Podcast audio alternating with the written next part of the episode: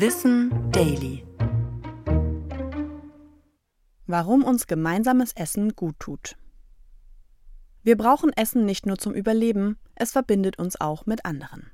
Trotzdem essen wir immer häufiger unter Zeitdruck und eher als Nebenbeschäftigung am Handy oder Fernseher. Dabei zeigen viele Studien, dass gemeinsame Mahlzeiten positiven Einfluss auf uns haben. Essen Familien regelmäßig zusammen, sind Kinder beispielsweise seltener von Übergewicht, Drogenmissbrauch, Essstörungen, Kriminalität, Depressionen und exzessivem Social-Media-Gebrauch betroffen. Dabei geht es weniger um das Essen an sich als um die gemeinsam verbrachte Zeit.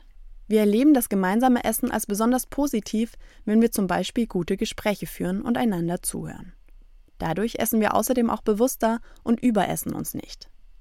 Wenn wir hingegen viel vor dem Fernseher essen, steigt das Risiko für Übergewicht.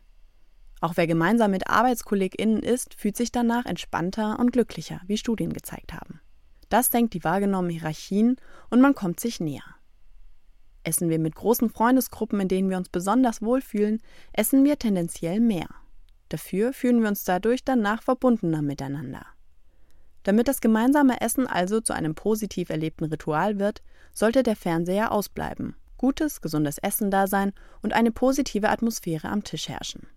Dazu gehört auch genügend Zeit füreinander einzuplanen, gemeinsam zu kochen und vorzubereiten. Auch das stärkt unsere Beziehungen. Das war Wissen Daily. Produziert von mir, Anna Germeck, für Schönlein Media.